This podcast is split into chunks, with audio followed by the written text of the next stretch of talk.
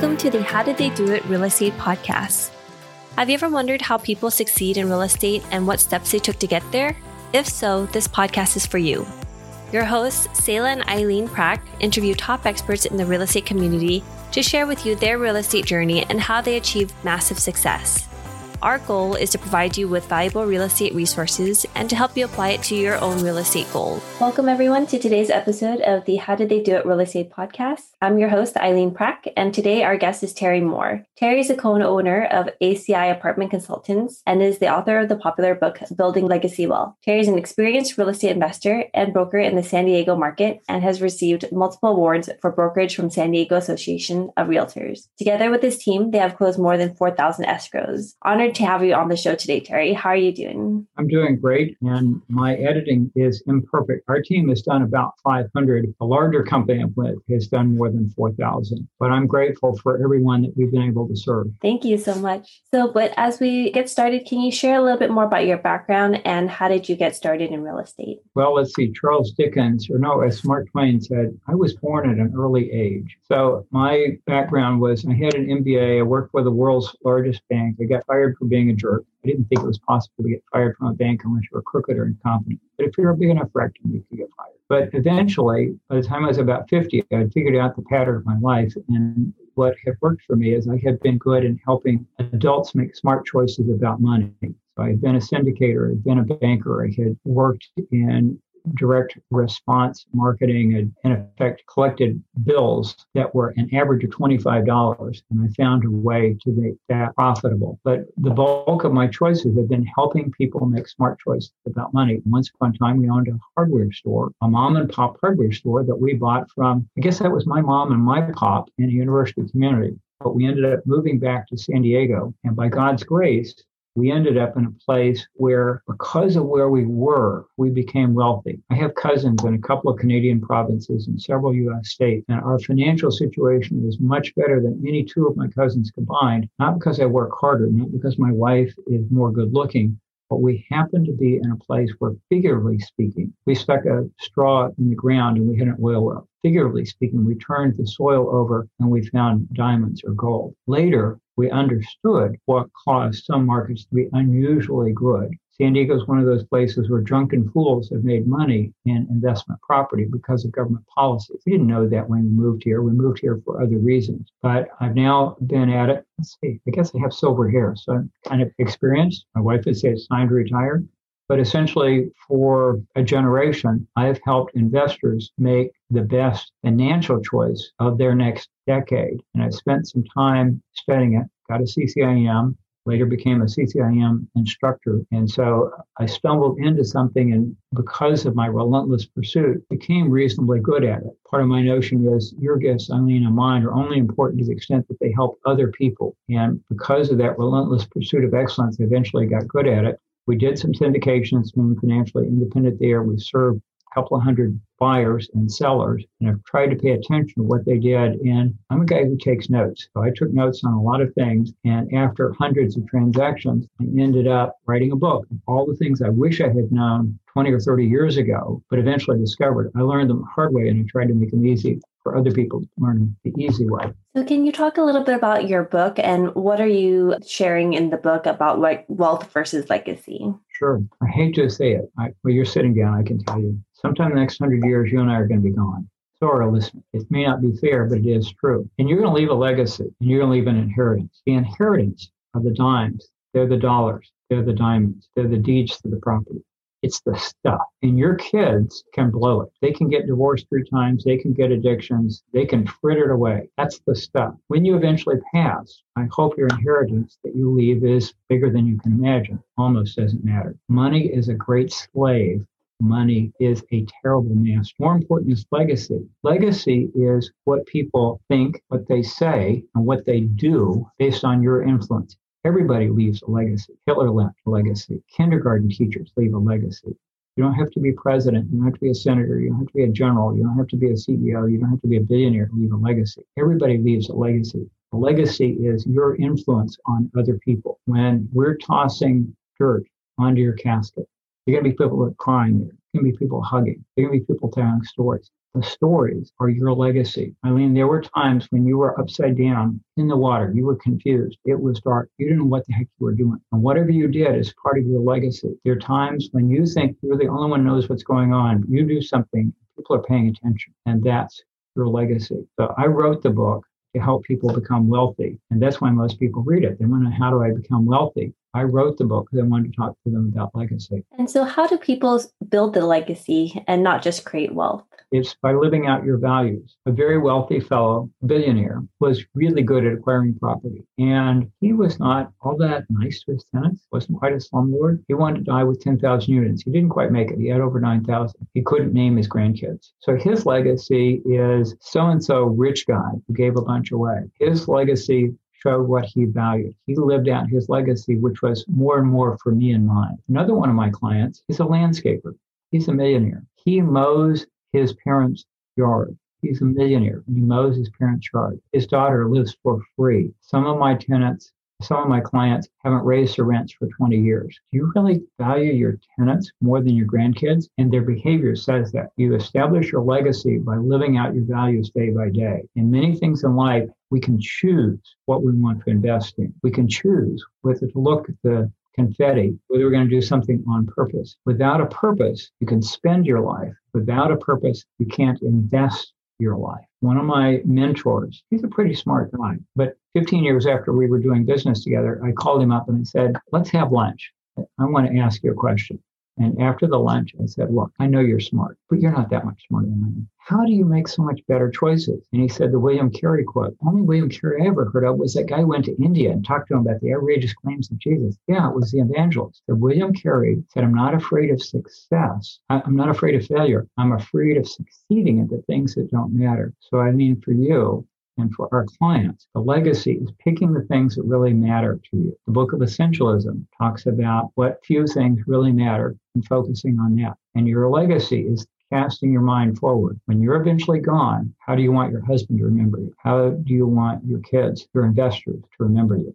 How do you want your neighbors to remember you? You make the choices now that establish your character, and character plays out, and that's what people remember about you. That's your legacy. And so, how do you differentiate between what is the important pieces of the legacy that you want to leave versus the not so important pieces? Well, there's a bunch of value clarification things. John Maxwell has a deck of cards and has 30 different things on there integrity, fame, wealth, help. And they go through an exercise and they say, all right, pick out the top 20, pick out the top 10, pick out the top five. And then you kind of rank them. Once upon a time, I did that. And I said, I want to be a great husband. And oh, by the way, I also want to be good at work. And then the clincher was, what does your checkbook and what does your calendar say? And I was convicted because at that point, I was a workaholic and I was taking my wife for granted. So it's a congruency check. What's your default setting? When nobody's paying attention, you think about your kid, you think about your husband? You think about your real, your real estate career? You think about your mom? What's your default setting?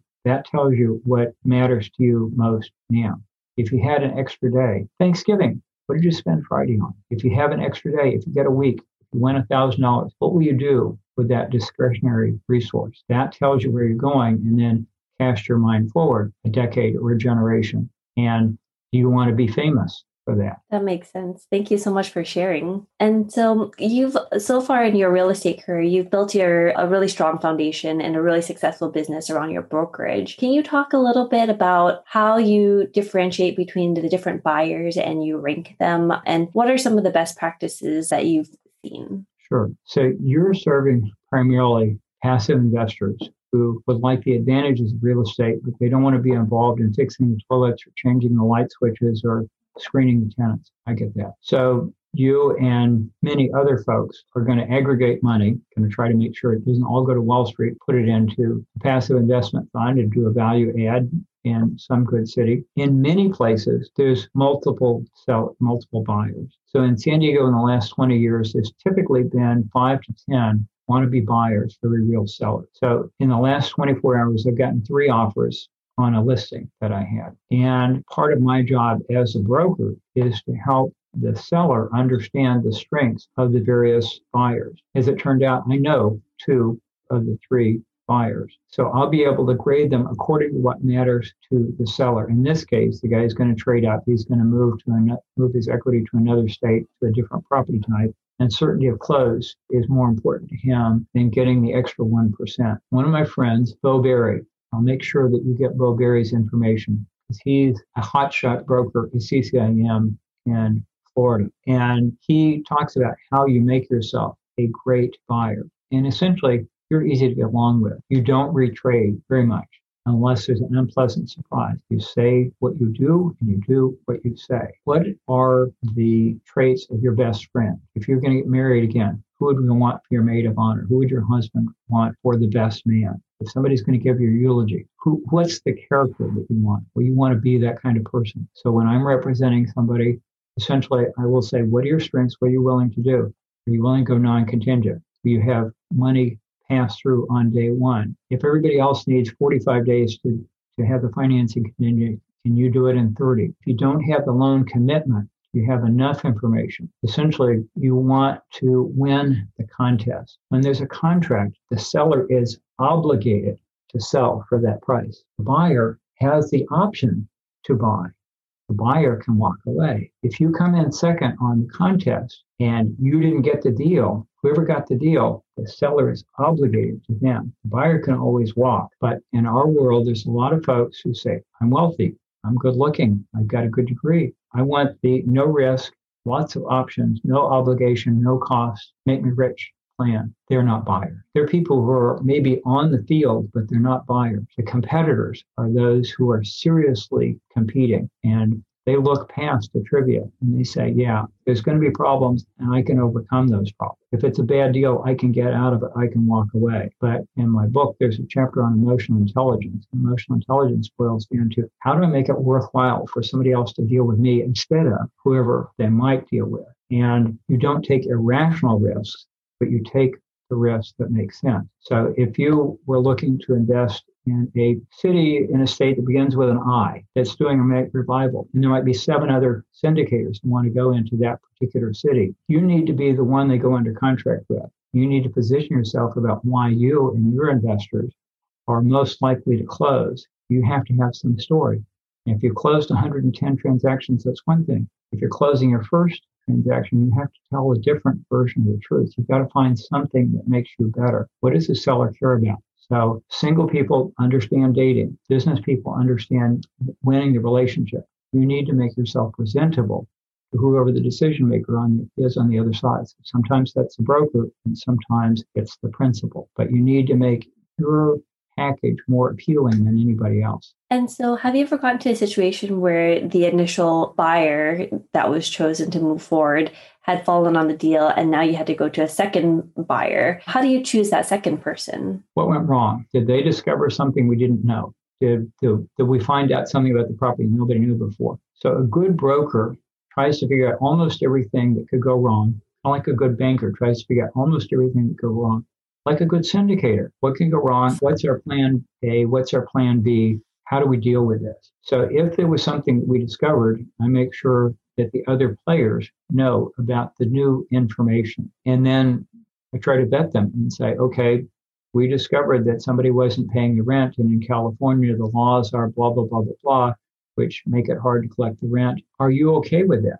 If the seller is willing to do a rent guarantee, is that good enough? If the lender needs you to put up a year's worth of principal and interest payments in advance, which you can't touch, can you do that? Can you show me that you can do that? So the deal maker, whether it's the broker or the syndicator, needs to anticipate the problems and have a plan to mitigate them. When I worked with the world's biggest bank, part of what we figured out is the great lender knows how to make almost all the good deals. How do you know which ones are the good deals? How do you know which ones to turn down? Well, if you think clearly, you can see what the weaknesses are and you can patch things ahead of time. It's like doing a pre mortem. If this deal turns out horrible, why will it fail? Okay, how can I make sure it doesn't fail? It's a matter of anticipation. And some things the right deal is not to do it. Sometimes we haven't picked the strongest or the highest paying buyer but we picked the buyer which was best for the seller. And so, how do you foster the relationship with the buyers and yourself as a broker? Treat people the way you want to be treated. I try to be known as a guy who says what he means and means what he says. And I try to learn a little bit about the people that I'm dealing with. And in San Diego County, one of our quaint sayings is we're the biggest small town this side of the Mississippi. Your character, people who care can research and find out about you. If I had $50,000 I wanted to invest and I was thinking that I want to be in one of the cities that you're in, I could do a little bit of checking and find out more about you than what you tell me. And that's part of your legacy. That's part of your character. Your habits have an outcome and habits create character and your character becomes known. So you want to be the person, I think it was Gandhi said, be the change that you want, you want the world to have, be the change you want to exist, something like that. And again, it's a matter of the legacy, the character. What do you want to be famous for? And start living that now. Live the stories that you want to be told about you. Thank you for sharing. And so, Terry, what's next for you? Well, sometime in the next hundred years, I hope to get an RV before I die. so, I'm working on the second edition of my book, and it's somewhere in between the computer and the print shop now. I didn't think there would ever be a second edition, but there will be. And I'm fortunate that I love what I do, and not everybody does love what they do. I spent a long time trying to get good at my craft, 13 countywide awards for brokerage excellence. One of these days, I'm going to stop being a broker full time. I will be a passive investor a higher percentage. I'll still do brokerage 500 hours a year, 20 weeks a year, 20 hours a week, 20 clients, something like that. But I also want to live the retired life, not the Willie Nelson RV, but maybe the Mercedes Sprinter. You might be able to tell I like reading. And so we're going to see most of the national parks, most of the national forests. My wife is a quilter. We may do 20 straight capitals and look at the quilting museum of, let's see, is this Iowa? Is this Indianapolis? Is it Ohio? Is this Missouri? Well, let's go look at the quilting capital, the quilting museum, because she cares about that. So I'm going to do things that don't involve fluorescent lights. I'm a Baja kayaker.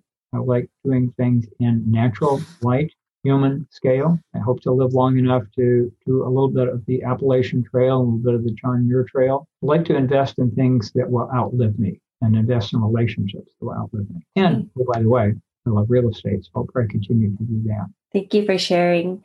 So, Terry, how has real estate investing impacted your life so far? When I was 50 years old, I eventually kind of figured out the way God wired me what I was good at and what I was not good at. My dad was one of these people who could fix anything. I seemed to be a guy who could break almost anything. But I eventually figured out there were some things that worked well for me. It wasn't anything I did deliberately, but I can do math in my head. I take tests well. So there were some things that I was skilled at. And again, one of, part of my worldview is that your gifts and mine are only important to the extent that they help others. And so how was I able to add value to other people? And the things that I liked doing, became good at negotiation, not because I liked conflict, but because I understood that to add more value, I had to be able to have a higher level of skill. I mean, I don't know about you. I hate looking like the bozo. I, I love being the expert. But you don't get better by being pretty good at riding a bike and then doing nothing else. To be a triathlete, you have to ride a bike, you have to swim, you have to run, and you got to do each one of those a little bit better to advance and stand it. I'm the slowest triathlete you know, and that's okay with me. For me, I just want to be back 10 years from now. But again, part of it was what kind of life do you want to live and how do you get better at that? If you don't, if you don't learn, you don't get better. Most of us learn by our failures, not by our successes. People are blessed by our successes, but we learn from our failures. And so, what is one thing that you know now about real estate that you wish you knew when you first started? Thing about the seller being obligated and the buyer having the opportunity. It was 10 years before we bought our first real estate property because the guy who was giving the seminar explained that buyers didn't get to see all the units before they wrote the offer. And I thought, well, that's a stupid thing. Who would be so stupid to do that? Well, I was so smart. We became a millionaire a decade later because I wouldn't write offers if I couldn't the units. I could buy a rent house, I could buy a rent condo, but I couldn't buy five units and above. When I stopped arguing with the system and said, if I can say no, that's good enough. That was among the things that were valuable to know was a second thing is 10 years ago, I thought it was hot stuff. And I went halftime and I went looking for investments around the nation. And part of what I discovered is some markets are supercharged and many markets are not. And a mediocre investment in a great market does far better than a great investment in a mediocre market. We sold an ugly property here for $78,000 a unit. Took more than a million dollars, went halfway across the country. Four years later, I'd made $2 million, I lost $2 million, and the poor dumb sucker that bought from me had tripled his equity the property gradually ran down. But he was in a market that was supercharged. And even though he was a mediocre owner, the market carried him. You know, a lot of people who've invested in places where there was a good story, but there wasn't good performance. It's hard to figure out which markets are really good. And you won't be right all the time, but it helps to make the analysis make your best guess. Thank you. And what is one thing that sets the successful people apart in the real estate investing business?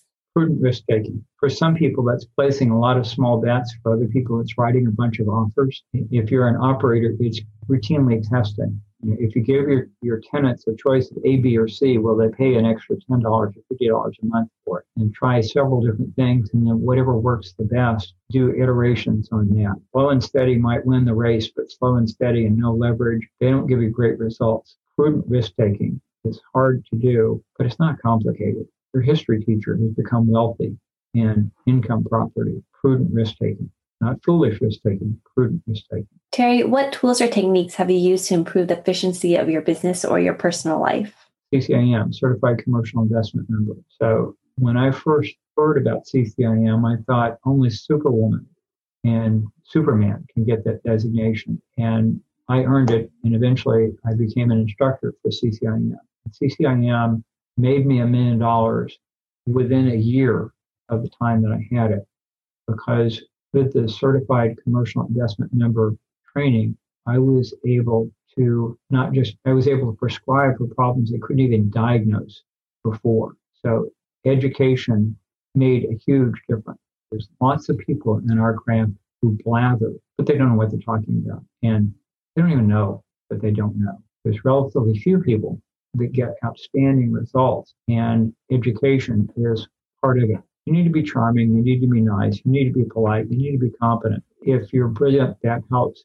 Education is something that almost all of us can get. Thank you. We really appreciate having you on the show today, Terry. And if our listeners wanted to find out more about you, where can they go?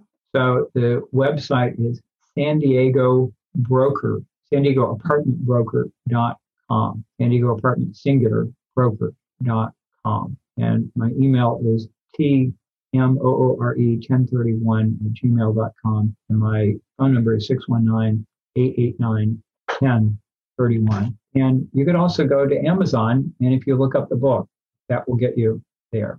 And the book cost me more than $25,000 to write. Fortunately, Jeff Bezos sells it for less than that. Jeff makes more money on the book than I do. But these are the things that I learned the hard way that other people can learn the easy way. It's written thinking of San Diego but it's written for a national audience. Thank you for letting me be here with you. Thank you so much. And we'll definitely put those in the show notes so all of our listeners can find where to find you and look for your book as well. Thank you so much, Terry. Thank you. Take care. Thank you. And thank you for listening to our podcast today, brought to you by Bonavest Capital. We would really appreciate it if you can go to iTunes right now and leave a rating and written review. Also, please don't forget to subscribe so you can always get the latest episodes. You can also connect with us on Facebook, How Did They Do It Real Estate. We'd love to hear your feedback and any topics that you're interested in for future episodes. Lastly, to learn more about us, you can go to bonavestcapital.com and fill out the Contact Us page so you can speak to us directly. Nothing on the show should be considered as specific personal advice. Please consult your legal, tax, and real estate professionals for individualized advice.